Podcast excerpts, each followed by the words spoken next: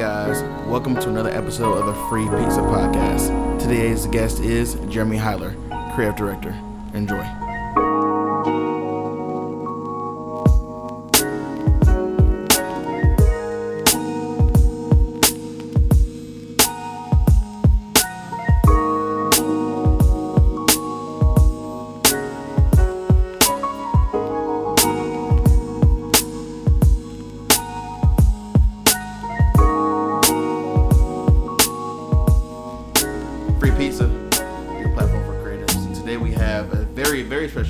Because he's the face behind our sponsorship with Zipster. Wow. The Jeremy Hyler. Hey, how you doing? What's up, man? Doing well. You look great today, John. Oh, thank you. You look handsome as hell. Man, I'm trying to be like you. I'm trying to be like you. I want that beard. Oh, man. Don't make me blush over here. Anyways, back to you. Hey, how you doing? Yeah, so tell us a little bit about yourself and why you're here. Well, I'm the creative director and marketing director for PhotoBiz and Zipster, which is located in Greensboro, North Carolina. Yeah. I basically come up with all the design choices with my team of basically how we make our aesthetic look for the public. We're a website platform, so we make websites for small businesses and for photographers. That's our main focus. Okay. Awesome. And obviously, y'all do a fantastic job with that. If not, go to zipstreet.com. You can see for yourself. Or follow our promo link and get a discount off the fees. There you go. Cool. So let's jump back in time and just see where this creative side of you kind of started. So can you tell us about that? I've been creative since the day I was born. Yeah. At least that's what my family always tells me. I think when I started in kindergarten, my teachers really noticed that I took a shining to drawing and painting and stuff like that. And they really wanted me to go into like some more education, but I don't think my parents were able to afford it at the time. Okay. I grew up not very wealthy at all. Yeah. Both my parents were working dual jobs throughout the 80s. Oh, wow. So it was very tough, growing up as an 80s kid into the 90s, and having that outlet was basically coloring books and drawing my own characters. Yeah. I was a kid in class. Everyone was like, yo, get him to draw the dinosaurs because he knew how to draw them, and then we'll color them. Yeah. So that was my growing up. And then I kind of just evolved into... going into art. I really loved art. I loved drawing, fine painting. Van Gogh was amazing. Oh, yeah, absolutely. But then comic books. Comic books were huge for me. I thought I was going to be a comic book artist growing up. But I liked comics and drawing comics when comics weren't cool. Okay. So, right. That wasn't going to really help. So it's like, I'm drawing Spider-Mans, and people are like, who cares about that? Yeah, what are you doing? It wasn't the cool thing anymore. And, now they're awesome, right? Absolutely. I missed the boat. I always say I missed the boat on so many things, like just technology evolving and just pop culture.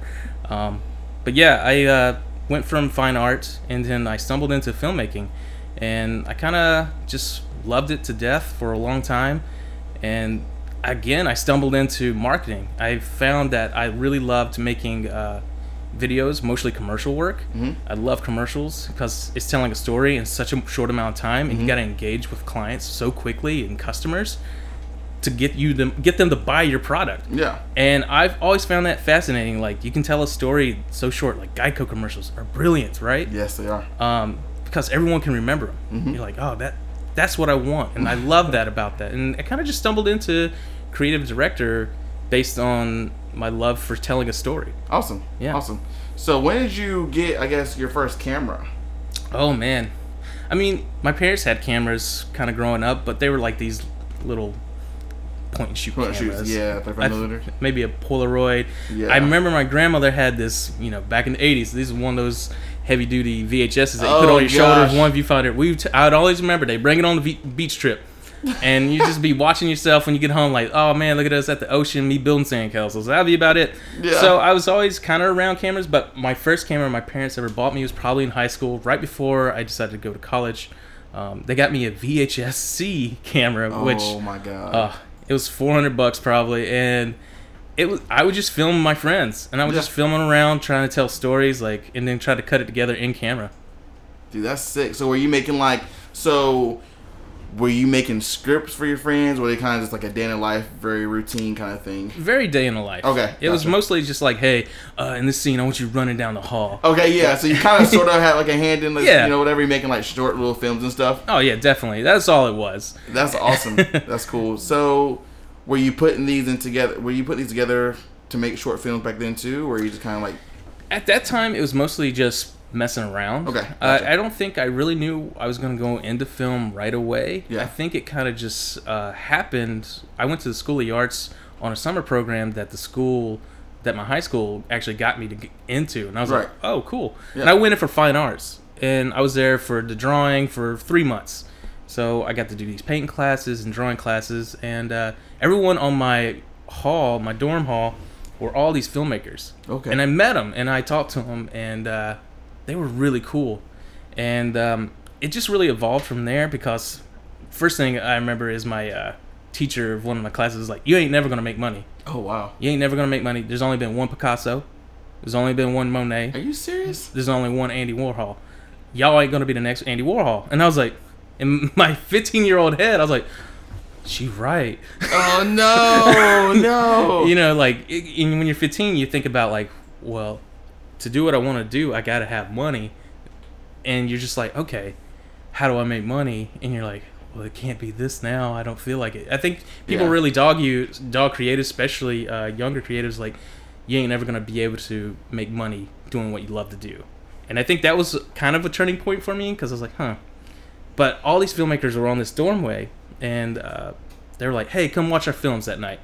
We had end of year, we're going to show all the movies. I was like, cool. And I watched all of their movies, and I was like, sitting there, and I was like, I can do better than this. Yeah. I can do better than these guys. Absolutely.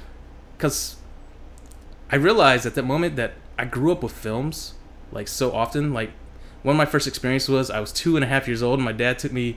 He was working as a projectionist as one of his jobs in the 80s, and he put me up in the production booth. And I remember watching Predator at 2.5 years old, and him pulling a spinal cord out of a human person's body. Yes. And that was such a vivid memory. But cinema's always been in my life. I remember watching Jaws every year before we went to the beach to scare myself to not go in the water.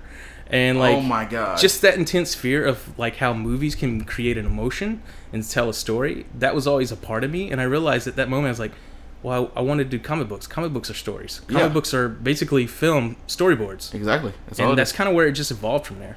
That's incredible. So at that moment where you're just like, you know what, screw that teacher, I'm going to pursue this. Yes. And so when you transitioned to college. Yes.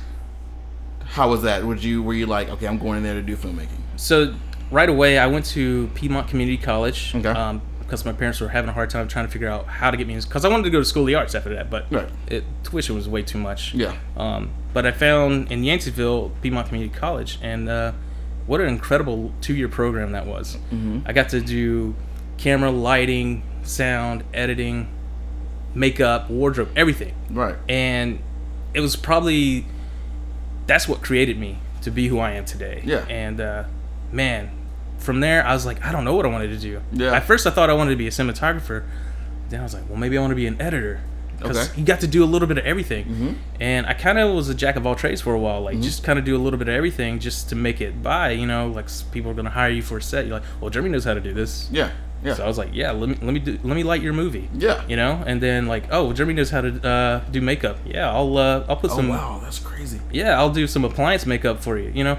So it was like the one time, like, you know, 17 to 19 years old, I was like, man, this is so awesome. I was meeting all these other creatives, and it's such a collaborative thing. It was so intense and amazing. Yeah. Yeah. That is wild. So I want you to talk a little bit on the experience through the classes. Was it pretty challenging, or how was that? How was that? Some were challenging more than others. Of course, you had to go through, like, your regular classes. And yeah, like, your prerequisites. Yeah. But, like, film history was awesome. Just learning about all these techniques and how they're applied today versus the past really made me think about film theory, I guess you could say. Right. But I loved cinematography class.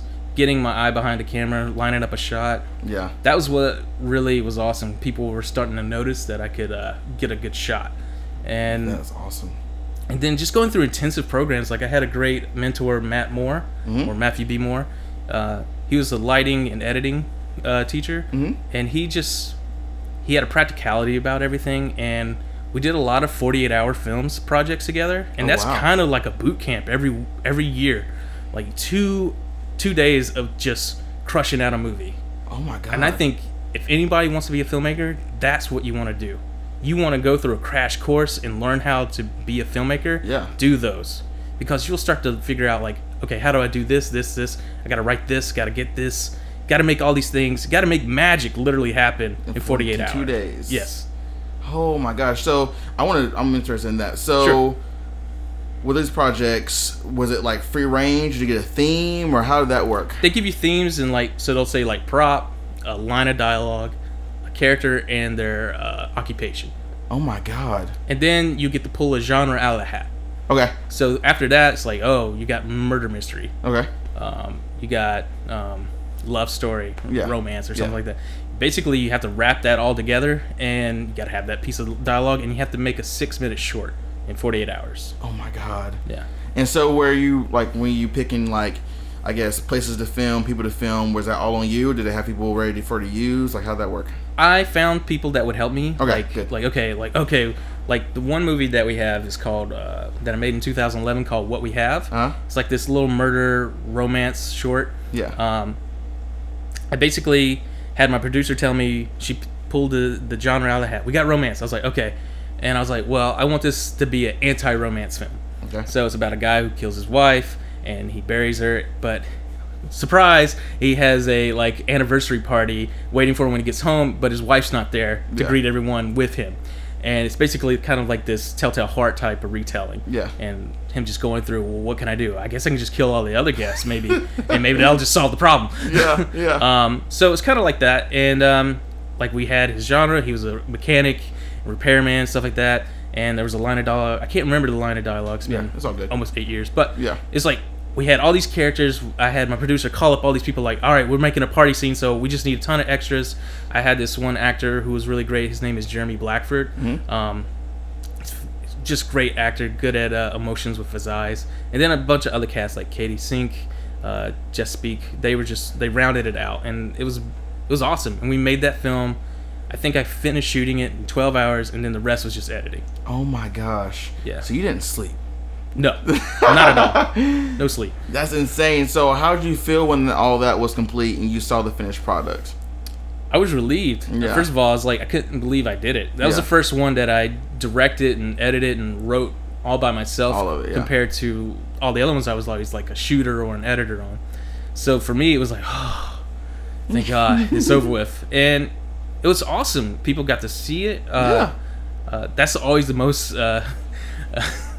intense, embarrassing, weird feeling is someone looking at your work, you know, and you're like, oh god, I would have done this differently, or but it was awesome. I think for me, it was one of the highlights of my short film career. Exactly. That's awesome. So was there only one of those throughout college, or was there more than one? I had plenty of other short films. There was one called My Name is Francesca. Okay. It was about like this teenage girl who was very angsty, going through college life, going through, you know, problems, and she wanted to kill herself, basically. And she wanted to use that as a humor source, and other stuff like, you know, she would go to basically like Suicide Anonymous clubs and just kind of listen to people's grief stories, and just kind of almost, I would want to say, get off on it. Like, she finds it humorous that people wanted to kill themselves until she meets someone that really affects her, because she doesn't realize maybe she's going through depression and stuff too, but the way she sources it through humor. Right. And a little bit was that at the time. I was going through a little depression myself, and I think I was kind of sourcing that through the film. Gotcha. And I was trying to work stuff out. Gotcha. And I think it came out as a great little film. Right. I loved it. But it didn't get as much exposure as I had hoped for. Technology changed so quickly in the last... Oh, yeah, I think about that. 10 years. Yeah. I always say, like I said, grew up in... the wrong time. Maybe 10 years early or 10 years late. Right. Right. If I was 10 years earlier, I might be the next Kevin Smith, if I was lucky, because everyone's shooting on film and stuff, right? Exactly. But then, if I was 10 years later, I would totally understand YouTube. Yeah. I was out when YouTube was born. Oh God, yeah. And no one wants to watch like serious films on YouTube. Right. They wanted to watch more viral content, and I had to adapt to that. Yeah. So I have some stuff that was on like Huffington Post, but it's like silly videos that I don't have an emotional attachment to, but it's like well, you know, it's funny jokes, and people love that, you know, so it spreads quickly, you know. Right. Shows, you know, I was like, oh, this video got on the Today on NBC. That's it's just crazy. It's just something I edited within, like, you know, 20 minutes. But that's what sparked it, and it gets almost a million views, and you're like, wow, okay. Something that quick, and I guess, is it pretty easy to make those type of videos? For me, it was. It's always, like, a spark of inspiration. Like, I remember one was Jim Carrey wrote this weird letter to Emma Stone. Yeah. And I was like, well, it'd be funny if he was doing it as Ace Ventura and talking out his butt. And I did that, and I put it out, and that's what got on Huffington Post, like, within, like, 2 hours. That's nuts. So how'd that work back then as far as you getting exposure that quickly? It was weird. Like, I would hit a few outlets. Like, now most people probably put it on Reddit or something like that. Exactly. I had some friends who were connected to, like, you know, Up Rocks and stuff like that. So I was like, hey, here's a video. And, like, and like, it's just content if you want it. And once in a while, they'll throw it up there, and that would just spread immediately, wildfire. And you'd, like, next thing you know, I wake up in the morning, I'm like, 350,000 views. That's crazy. I'm like, wow. All right. Oh, my gosh. So you're like, at some point, you're like, should I just do this? Yeah, make viral content? Yeah. And I do it occasionally now. I don't do it as much as I used to. I really, it was fun, though. It was an outlet. Like, I did this whole thing with Precious 2. I saw that on YouTube. It's just silly stuff. Yeah. You know, it's just, I did that when I was sick because I was bored. I was like, oh, this would be funny. No disrespect to Precious. I love that film. Yo, shout out to Precious. That was actually a really good movie. It is. So back to college, and this, I want to get the overall kind of your overall opinion of Piedmont Community College. Yeah. So, was that school? Were they pretty hands on, or were they pretty like let you do your own thing? Yeah. So I actually have went to Piedmont Community College and UNCG. Okay. Perfect. Yeah. So the hands on at PCC is remarkable. Okay. It may have changed now, but back when I went in 2003. It was really hands-on. You got to touch all the cameras. You got to mess with all the lightings. They told you how everything worked. Perfect. You immediately just jumped right into the seat of editing. They're like, here's a film that we shot last semester. Just edit it. Let's see what happens. Oh, wow. And like sometimes they give you the script. Sometimes they wouldn't. And they just wanted to see what you were able to come up with limited knowledge and just trying to learn on your own. Yeah. Which I think is the greatest thing any artist can do is just learn on your own. Mm-hmm. And it was fun. They made it fun. It didn't feel like I was being taught out of a textbook. Exactly. You know, it was awesome being on set, going places, and just having fun. Yeah, that's amazing. So UNCG. So why UNCG? How'd that happen? Well, first of all, my parents wanted me to get a 4-year degree. No, okay. They're like, you got the 2, but no one's gonna take you serious. I was like, all right. I always heard that growing up was. You always had to have a 4-year degree. So I was like, okay. Exactly. I heard that too. So I went, and it was fine. I mean, no disrespect to UNCG, but the program is completely different. Right. It was more textbook. It was more theory-based. And, like, there's, like, you know, there's just, they have rules, I guess you could say. Yeah. And if you don't follow them, you're kind of, like, not in the in crowd. Yeah, exactly. And, I was always kind of on the outskirts anyway, so I came in, already had a 2-year degree, and I was like, I'll just kind of lay low. Right. And you can only lay low for so long until people are like, well, Jeremy knows how to do this. I'm like, oh, God. It's like, no. Shh. No. No, I just want to get through these classes, get my degree, and get out of here. Because, I miss working with all my friends who graduated from PPCC. They were already shooting on, films like Goodbye Solo and that's crazy. Yeah, a lot of amazing films that were made here, and like I was like, I want to be doing that, but I had to give up 4 years to get another degree, and in the long run, I'm happy I got it. Yeah, but it is kind of like that missed opportunity again. I'm right. Like, oh man, what if I was doing that still instead of being in this classroom or whatever, being taught stuff I already know? Yeah, you're sitting there, it's like, oh my gosh. And you guys, I guess you're a media studies that you went to do. Yes, yeah, I got gotcha. Well, did you do any internships or anything like that? No, I kind of...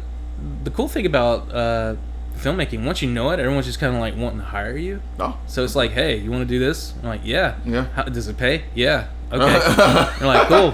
And pay might be one day like, oh, it's just $100 a day or $60 a day. And you're like, okay, that's fine. Back then, yeah, this is like whatever. But it didn't... Yeah, it wasn't a big deal. Like, I did maybe some internship work with... Christopher Play Martin, when he was trying to start up a studio up in North Carolina, he wanted to do some music video stuff, and I kind of helped him out with some stuff for the the I forgot what it's called now. It doesn't matter. Anyway, working with him, I probably did some internship stuff, but everything else is like everyone's paying you pretty much because they know it's a lot of hard work, and you're working longer than 12 hours most days.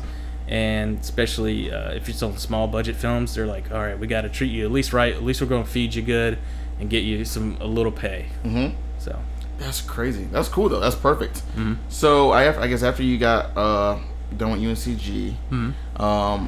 What were you doing after you graduated? It's probably the scariest part for most people. How did you kind of, I guess, find your way to making money and supporting yourself? I started doing some commercial freelance work. Mm-hmm. I started working at a post house called 223 Post, which is no longer around. Yeah. But I was editing commercials for like local banks, the lottery, the North Carolina lottery. Oh, wow. Adidas and Delta. I did a lot of stuff for Delta. Wow. Like the hardest project I ever worked on was translating in 26 languages for over 20-something planes. Their instructional video on how to buckle up and put on safety masks and all that stuff. Oh my god. And it was that was a challenge because 26 languages. Yeah, you had to do it for every plane they had. Oh my god. And every plane I didn't realize how different planes were. Yes. Very much so. Yeah, so that was a challenge, and that was one time I worked 72 hours straight. What? Yeah. That was because they had a tight deadline, and it was like right before Christmas. It's like, yeah, you have like 3 days. Yeah, and I stayed up all three of those. I did not sleep. I maybe went a little delirious in the last few hours of it. People would be talking, and you're like, take like 2 minutes to respond. Like, yeah, I heard you. Uh-huh. They said that was through, you said TT3 House? 223, yeah. Post, yeah. So was that like an agency? It was kind of like just a little post house agency. Like agencies would hire us, like Trone or any other agency nearby. They would basically work with us, and we would basically do all their video content. Right. So like Syngenta would be a customer for them, and then we'd do all the video content for Syngenta. Right. And and then there would just be other people that would come in and out. So for a while I was doing that, and then I was just doing freelance on the side anyway. Exactly. So anybody who had a project, I would edit, produce, shoot, whatever you needed. I did a lot of stuff with like CVS pharmacies. I did some stuff with wow, that's crazy. Some beer in Brazil called Skull, which was cool. I mean, it was great. And then I've done some stuff with like American Express and stuff like that. So Mastercard and all those guys. That's amazing. And for the people who don't know, because a lot of people wonder how photographers get these gigs with big brands, you know? Sure. So can you tell us what an agency is? Oh, okay. So an agency is basically, they act as like someone who represents the brand that they're trying to help create content for. Yeah. So like, you know, if MasterCard's wanting to do a commercial about like this new system they have in place, they want to make it a creative way, they ask this marketing team to basically, or this agency to design this concept. And then from that concept, they're going to need so many different ways. Mm-hmm. They're going to need like print work. They're going to need video work. They're going to need billboards, now social media, you name it. And basically they would hire out all these people. Sometimes they do stuff in-house, but most of the times they actually hire out to freelancers and other people and bid on the job. Right. So you're like, okay, I can do that project for this amount. And if it's in their budget that they said it would be for MasterCard, they kind of work together and basically say, yeah, we'll pick this guy to do it. We like his vision. We like what he's doing. We've seen his work. Yeah. And it's just kind of like you make like a demo of like, here's how I do it. Here's my pitch. Here's like a style card of like how everything will look. And if you have time, you can make like a little video to kind of go along with it to basically pitch to them. So they're like, oh man, that's what I want. That's pretty crazy.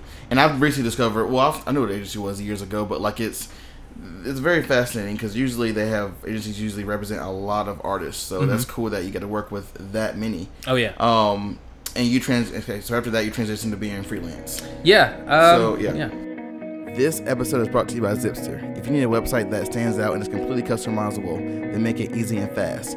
Get yours with no setup fee at zipster.com/freepizza. And back to the episode. How was reaching out to brand, because back then you didn't have like your Instagrams, you didn't have any of that. So how'd that work back then? You had to do a lot direct contact. Yeah. Even now, I still kind of do direct contact if I'm really wanting to talk to someone, like through their social media channels. Like you can go directly to their Facebook, talk to them, or you would just find like their website and just really dial into them, say, "Hey, I'm interested in this." Or you just build relationships with these agencies that are local. Yeah. Once they start to know who you are, they're going to start coming to you more often anyway. Yes. Once in a while, they'll fly in someone, some hotshot, I guess you could say. Like, well, we know a guy in New York who can do this. I'm like, well, I could do it too. And I'm right here. And I could probably cost half the money and not a plane ticket. And, but, you know, that's just what agencies do. Sometimes they like to do that. And it depends how big their budget is. Right. Sometimes they want to spend money to feel like they've earned something, I guess you could say, in the quality project. But yeah, I think it's just building relationships with people, and it's really, it is very collaborative in the end. Right. I mean, every person I've worked with is someone I've worked with since probably PCC. Yeah. I mean, it's crazy like how far that connection goes, almost 20 years later. Yeah, that's amazing. And how'd you were there any moments of doubt in that freelance period where you were just like, maybe it was a dry period, you was like, I don't know if I can do this or anything like that? I would say right after UNCG graduating, there was like 2009. It was right after the economy kind of fell apart. Oh, yes. Boy, no one wanted to spend money on anything. I remember that. So it was a dry spell, and it really didn't pick up till I got hired to do some stuff for Discovery Channel. I started going to Japan, and I was there for 3 months shooting stuff for whale wars and other documentaries. Like we did this thing for dolphins. It was kind of right after The Cove came out, that documentary. And someone was doing a follow-up video wanting to document the same thing for Discovery. It was that's basically where that dry spell ended. But it went into a different territory of like living on a boat, living in hotels, traveling all of Japan, which was really cool. But getting to where those dolphins are being killed at. You That's find rough. Out how that town is run by fishermen, and it's pretty crazy. They're like a little mob or something. And we started getting barred from restaurants and bars. We'd go back to our hotels, stuff be turned over, our video cards would be taken, our lenses would be broken. Like they were just totally not having it. We'd be followed by white vans, places, and oh my god. And we'd have to have police escorts sometimes. It was intense. Yeah, I was actually going to answer that for me. I was going to ask you, like, because that's a very controversial thing, and they know that. That's probably why they were doing all that stuff. Yeah, you know, whatever. It was crazy. How that trip ended up come out? Did you get your footage, or were you? We got most of the footage. A lot of it, I think, it ended up in the producer's hands, but I don't know what actually turned at that project. That was mostly I was hired to be a shooter. Right. It was like a multi-stacked project. So I was shooting stuff for Whale Wars, shooting stuff for that dolphin thing, and then I was shooting stuff for CES, the expo over there, which is like all their consumer electronics show. So I got to shoot stuff for that. It's where I got to see like the first Leaf, Nissan Leaf, and all these like robots. So it was pretty cool. Like 2010, it was like amazing, like just being over there, seeing 3D-less glasses, TVs, and stuff like that. You're like, man, this is the future. Yeah, exactly. Obviously, they're way ahead of, you know, us in a lot of those aspects. So I guess after that, you said it's kind of when the kind of dry spell kind of ended. So were a lot of businesses reaching back out to you and all that? Yeah, I kind of settled into some freelance jobs again, and I did some stuff with 223 till I actually got let go due to just they were going through some financial struggles, and he couldn't keep a lot of employees there. And it was literally only three of us. And I guess the way he broke it to me, which still I don't know how I feel about it. He's like, well, everyone else can needs the job, you can find work elsewhere. And I was like, is that like a compliment or because I don't like it? Very backhanded. Because I'm like, I was like, oh man, that's cool. I guess so. It's like so I settled into another a corporate job after that, and that was very different from anything I've dealt with at that time. I was doing a lot more corporate videos, taking some of my commercial work concepts and just bringing that and remixing it, because a lot of corporate videos can be quite dull. You know, they have to be very strict with what they can say, what they can do, what they look like. But I was trying to break ground over there, I guess you could say, because this company had been around for about 30 years, and they needed some fresh material. And for a while, it was like 3 years of just making new content, getting new eyes on it, and really utilizing YouTube, because they had over like 100,000 customers using their platform and driving content there, so they know how to share it with people. And it was really different, because that's where I really understood that, wow, you can use YouTube as a tool, not just for, you know, watching videos, but actually social sharing, I guess is what they call it now. And get people influenced by like video content, and just helping people tell a story without them actually having to say it. Exactly. So being that, obviously, is super different from being freelance. What were some of the, I guess, your immediate cons of being, other than a lack of probably total creative control? Was there anything else that you were just like, oh, I don't like this? Well, yeah, the lack of creative control. I always felt like I was on a seat, just flying off the seat of, like, you had to make something. I think the employers were, I don't want to say who, but they were very, they were very, you were on the clock all the time. So I would be like, get a phone call at 2 a.m., hey, we need this video by 4 a.m. Oh my God. And you're like, well, this is not even cut. But you got to get it uploaded and sent to them so they can see it by 4 a.m., but they really don't watch it till 7 a.m., but they want to still have it. So always being on the clock. It was very stressful, flying all over the country, and just not knowing if you're doing a good job all the time. That was very stressful, especially I just got married during that time period too. And, you know, that's a strain on a relationship, flying everywhere and then constantly having to worry about work instead of anything else. And I just had to get out of that environment because it was consuming me. It made me, I physically didn't feel well. Like I just, it made me feel sick all the time. That's insane. So I guess transition from there, I guess you quit. I was luckily, my next door neighbor posted this thing she got from LinkedIn from my current CEO. And she's like, hey, is anybody looking for, you know, do some video work? I was like, I'm interested in looking for some video work. She's like, well, it needs to be someone who wants to do it full time. I'm like, I am interested. I'm here. And I met with them. They were awesome. The environment is completely different. Like the fact that I could go in wearing shorts or any type of clothes that I wear now, compared to the other place I had to wear a suit and tie all the time while filming, which is not very practical. Not at all. It's like I'm at a wedding every weekend. So it was like it was completely different, and I got hired there to be just a video guy for a while, and I was so excited. I got there, started making all this new content. I met some great people right away. There was a guy named Hashim Warren. I met him. He was me and him had a real I don't know. We just meshed really well together, and he was able to like tell me how he does content writing and taking his content writing and evolving that into film making and video. He started understanding how, from my perspective, how commercial works. Because he's like, oh, I'm just used to writing blogs and content, but you make it make sense in a video format because I don't think I can make that make sense. So taking something that would be like 2 minutes long to read, you can't do that in video. It'd be boring. You got less than 2 minutes at this point is what people want to watch. I mean, it's getting shorter and shorter. Yes, it is. And we took that, and we just worked so well together. It was we worked 1 year together, and then he left to go to another job, and that was hard for me. But in his absence, that's when they decided to give me the creative director job. Oh wow! It was. He actually told them that I should be the creative director while he was resigning.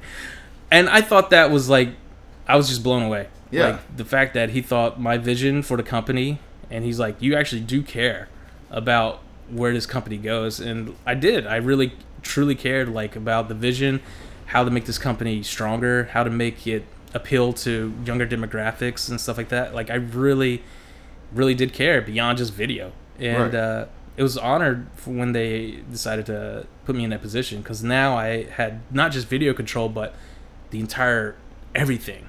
And it's like, it's crazy. I wake up every morning, I'm like, what am I going to do today now? That's awesome. You know, and it's like, I get to be what people see immediately on the page now. It's like my concepts, my ideas, where can we go? And it goes beyond just like aesthetics. It goes to like what products we should be creating, what services we should be promoting, what types of services do our clientele want. Yeah. And that's been amazing for me and our company. Yeah, absolutely. Yeah. And this is, what year was this? So I started there in 2014. By 2015, I was their creative director. So in 1 year. That is really impressive. Thank you. I mean, and that's, you know, you've definitely done your time. You've done a lot of work, and it's definitely well deserved. And gosh, I guess 4 years later. Yeah, it's been awesome. Yeah. I mean, I think the main focus at the end of the day is I've always been a storyteller. Yeah. And now I get to tell the story of a business and a company and how we care. Right. And that differentiates us from other, you know, competitors. Is like, why do we differ? And I love telling that story. Yeah. And it could be fun, it could be playful, it could be aggressive. Exactly. And I think that's the fun part now, is what type of story do I want to tell people? What type of business do I want us to be? You know? So. Right. I'm glad you mentioned this, and obviously I'm a huge fan of PhotoBiz and Zipster, but to let people know that you can find jobs that work for people where it's fun. Yeah. You know, I think a lot of people were like, I want to be freelance, I don't want to work for anyone, blah, blah, blah. I was like, no, you can still find places that are actually very fun to work at. You have creative control. Yeah. And they allow you to use, you know, your own imagination. Definitely. So that's really awesome. I want to take a step back from PhotoBiz for a second. Sure. Because I know you do a lot of personal work for yourself. Mm-hmm. So what other stuff are you shooting these days? Like on your YouTube channel, you have music videos. You have the viral videos. You have small documentaries. So, like, what are you doing the most now? Oh man, it's kind of come back around full circle. Like my last short film that I made was in 2011, and it was kind of the last 48 hours. And I was like, you know, maybe I'm just kind of done with this. I'd rather focus on commercials. Right. And after that, I went into helping my friend that I hadn't talked to in a while, especially after I got married and been doing all these corporate jobs. He's like, hey, I want to start a production company back up. Okay. And I was like, okay, what do you want to do? He's like, well, I want to focus on some music videos. So we started doing some music video content for some like local bands, but also like bands that knew his previous company. His previous company was KOTK Productions, and they worked with like bands like I Wrestled a Bear once and stuff like that. Oh my God, Kill Whitney Dead. Yeah, Kill Whitney Dead. Oh, those guys. Dude. Yeah. So Justin Beasley was the director, and we did a lot of content back in the day. But after I had to get corporate jobs and do freelance, I kind of fell out of like working with them. Yeah. So now I fall back in working with them, and now he has a new company called Yippee-Ki-Yay Productions. Whoa, that's crazy. So we're doing more video content, and he's been writing a horror movie script that he's hoping to pitch in the next year. So I'm helping him refine that and kind of figure out like what it's going to be. He's got most of the stuff figured out, but it's just refining it at this point, and we hope to make it sooner than later. Yes, that is awesome. So it's cool that you still have your work balance, but you're also able to do something that you're personally interested in. Yeah, I mean, I think that's the key to any creative. You got to have balance. I think a lot of creatives feel like they either can't make money doing what they do, or they have to abandon their creativity to make money. Exactly. And I feel like I've lucked out and made a balance my whole life. And now that I have a family stuff, I need those moments now to kind of keep creativity alive. My wife always complains, all you do is talk about work. Well, it's not work to me. It's what I love to do. Yeah. It's creativity. Exactly. We're not talking about work. We're talking about stuff and projects and things we really want to make, you know? Yeah. And that's different from work to me. Like I go to sleep thinking about projects. And you know, like it's what makes me, you know? Like having those moments to share with people, like, what do you want to do with this? I don't know, maybe we should do this, you know? And I think you got to have that outlet. Otherwise, I don't know, man. Exactly. That's nuts. So, what's your day-to-day life at PhotoBiz? Like, I'm sure every day is very different. Sure. So, just give us a little brief summary of kind of how your day looks. Sure. The first thing I do is I get in around 7:30 in the mornings. I'm usually the first person there, if not the first person. And I go through. I kind of see how many sales we've had the previous day. Mm-hmm. I go through and kind of plan out the next projects for the week, especially if it's on a Monday. And I kind of task my team, who is amazing people. I got Ashley Acevedo, who is a web designer. She does all my stuff for the corporate site. Shout out. Meredith Walsh, she also is a great designer. She does a lot more stuff for the Zipster portion of the company, but she also does a lot of emails and all our campaigns like that. And then I have a content writer, Holly Harris, and she helps me kind of figure out what our message is going to be, because I might not be the best with words when it comes to that, but she's really helps make it make sense for other people. Right. And I basically just kind of plan out what our week's going to be, what our projects are going to be, what's the upcoming projects for the next 3 months. And I just kind of go through all these things. I go through how did our ad campaigns go on Google, how did our ad campaigns go on Facebook, Bing, and all this stuff, how are our videos playing.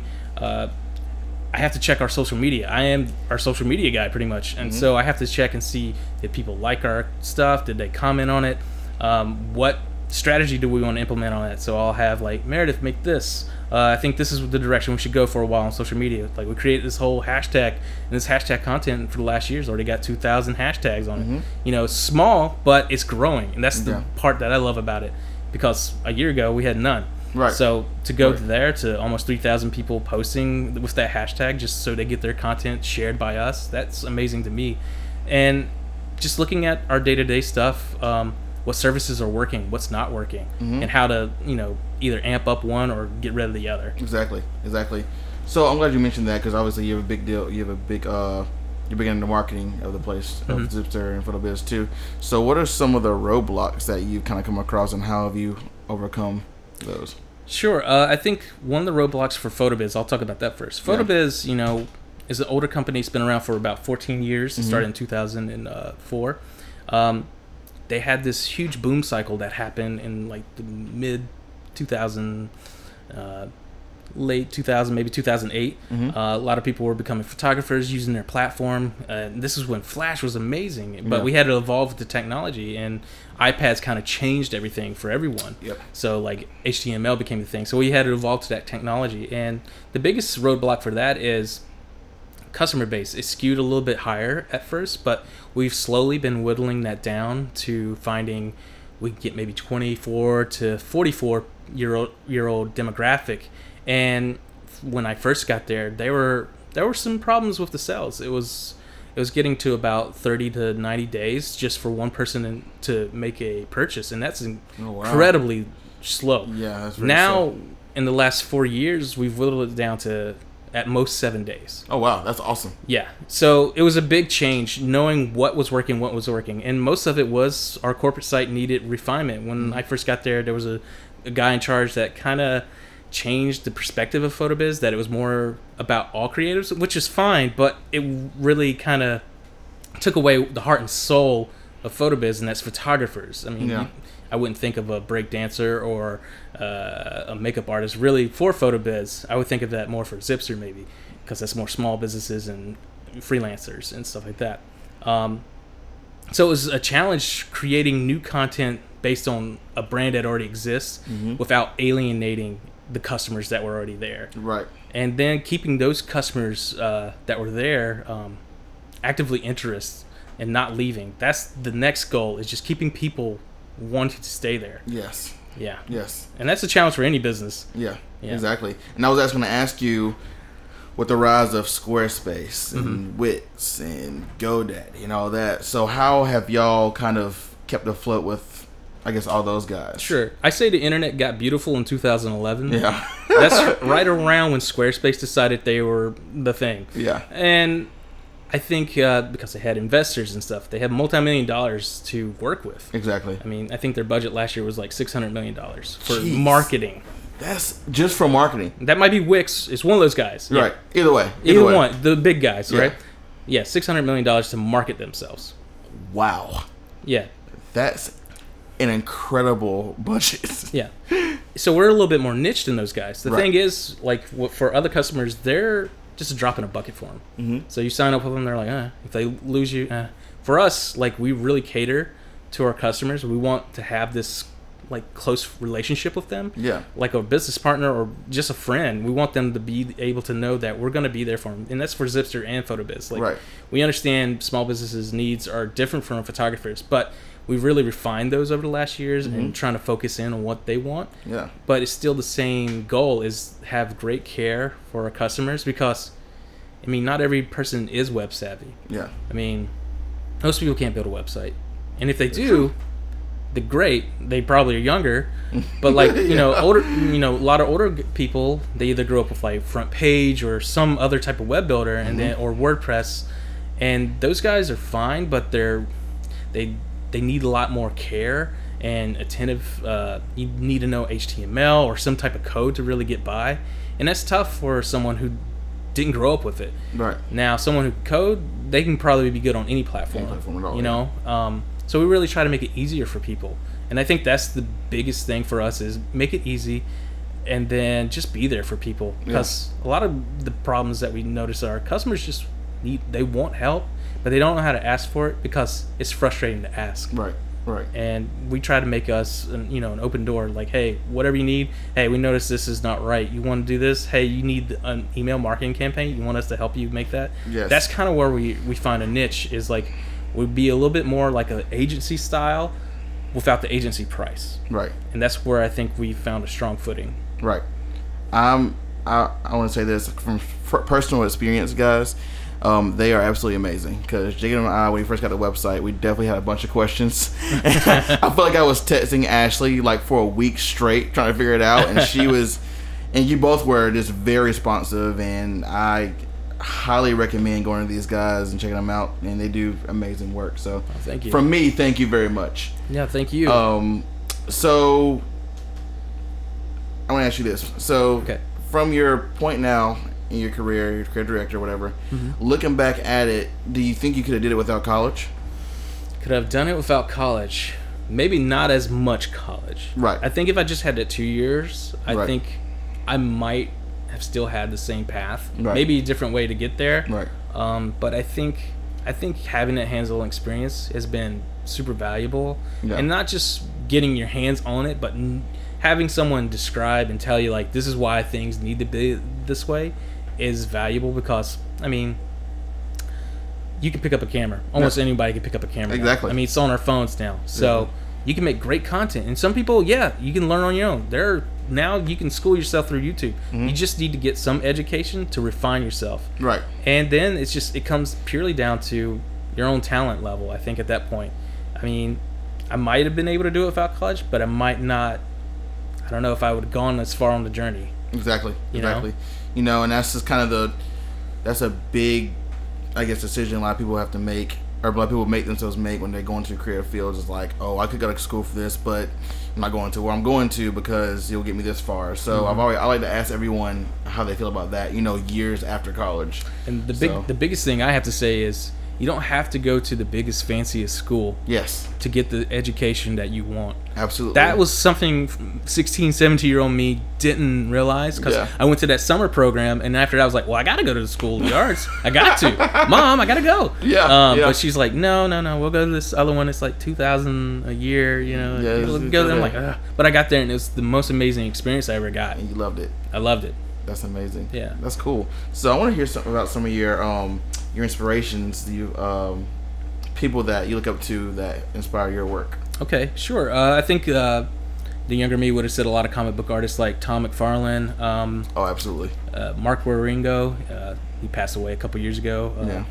But there's a lot of comic book artists during that era. Other than that, people I look up to for filmmaking, Spielberg was a huge influence on me. I mean, like I said, Jaws, I watch it every year. I still do. Before you went to the beach? Yeah, I still do. I still watch it. It's a huge movie to me. It's very important. Yeah. The characters, the story it tells. Yeah. It's not just about a shark. You know, it's about men figuring out who they are. Yeah. David Fincher was a huge influence on me as well. Seven, I could watch that all the time. Yes. Amazing storytelling, the visuals. He and Ridley Scott like brought a visual aesthetic that I have always found pleasing. Like, I can watch Alien. Alien on Blu-ray still looks like a brand new film that was shot today. And it's amazing how good the quality in that movie is, over 40 years old. So good. You're like, wow, how did they do that? And it's just, in Blade Runner, same thing. You're like, wow, this movie is incredible. Yes. It's like 38, 36 years old. And you're like, wow, it still looks new. It still looks great. Mm-hmm. I don't understand why some filmmakers are able to do that and others aren't. Paul Thomas Anderson was a huge influence on me as a filmmaker. Boogie Nights, There'll Be Blood. Yes. Those are films that I love those character moments. I love the way he films things, he centers people. He's very character focused, and I always really enjoyed how he let a camera linger on people, and you could just see, like, you could feel whatever emotion they're feeling: dread, happiness, confusion. Now my influences have kind of changed a lot. Being a marketing person, I look at people like Elon Musk. Oh yes, absolutely. And he's just got an incredible, like, way that he's, I mean, name a CEO you could talk to that's like a billionaire, and you can talk to him on Twitter, and he'll actually respond. It's incredible. It's a new way of thinking about stuff, and like he listens to his customers, and he's like, yeah, I'll do it, and then he'll make it, and you're like, wow. Another person that surprisingly I look up to is Gordon Ramsay. Oh wow, nice. I think he just brings a quality of like things should be certain ways, and I love that about him, because it's, you know, it's for food, but it applies to anything. Like a restaurant, you got to make it a certain aesthetic. It has to be a certain cleanliness. It has to be plated a certain way. Same thing with like website design and design in general. Like it has to be aesthetically pleasing. It has to capture someone's imagination or eye, whatever you're trying to do with it. Same thing. It applies to everything creative wise, and just as and crazy enough, he's just a foul-mouthed British man. Yes, he is. Who loves to cook, and I love MasterChef. That's probably helps. That's amazing. That's a nice variety of influences. That was really that was awesome to hear. Yeah, that's cool. That's cool. So I guess, what's the future look like for you? Like, do you have any plans? I'm hoping to get this horror movie project off the ground in the next year or two. I'm having another kid, so that'll be another step for us. So I'm having a son, and I just want to keep focusing on Zipster and growing it. It's still relatively new. Yes. And I want to make PhotoBiz the most, important platform for photographers. Yeah. And I want to make Zipster the most important platform for small businesses. That's my goals. That's amazing.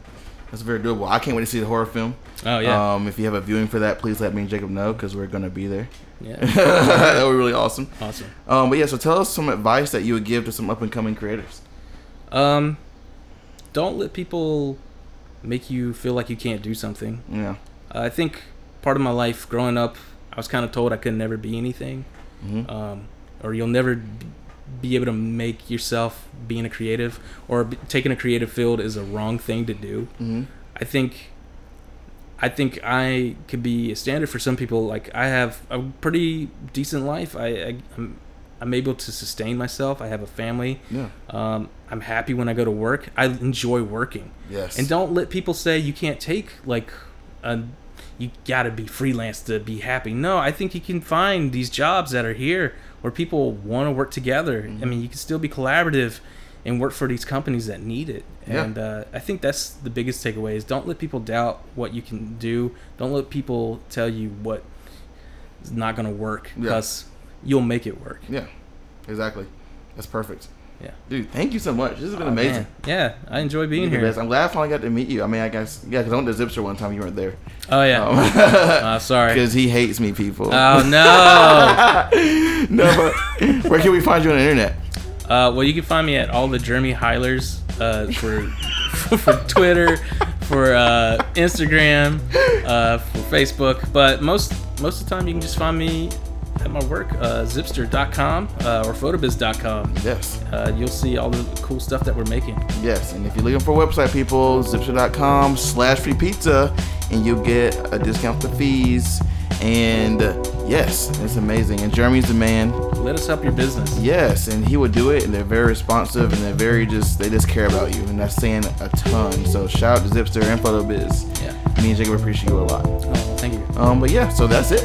All right. Yeah, so thank you for coming. Thank you. Cool.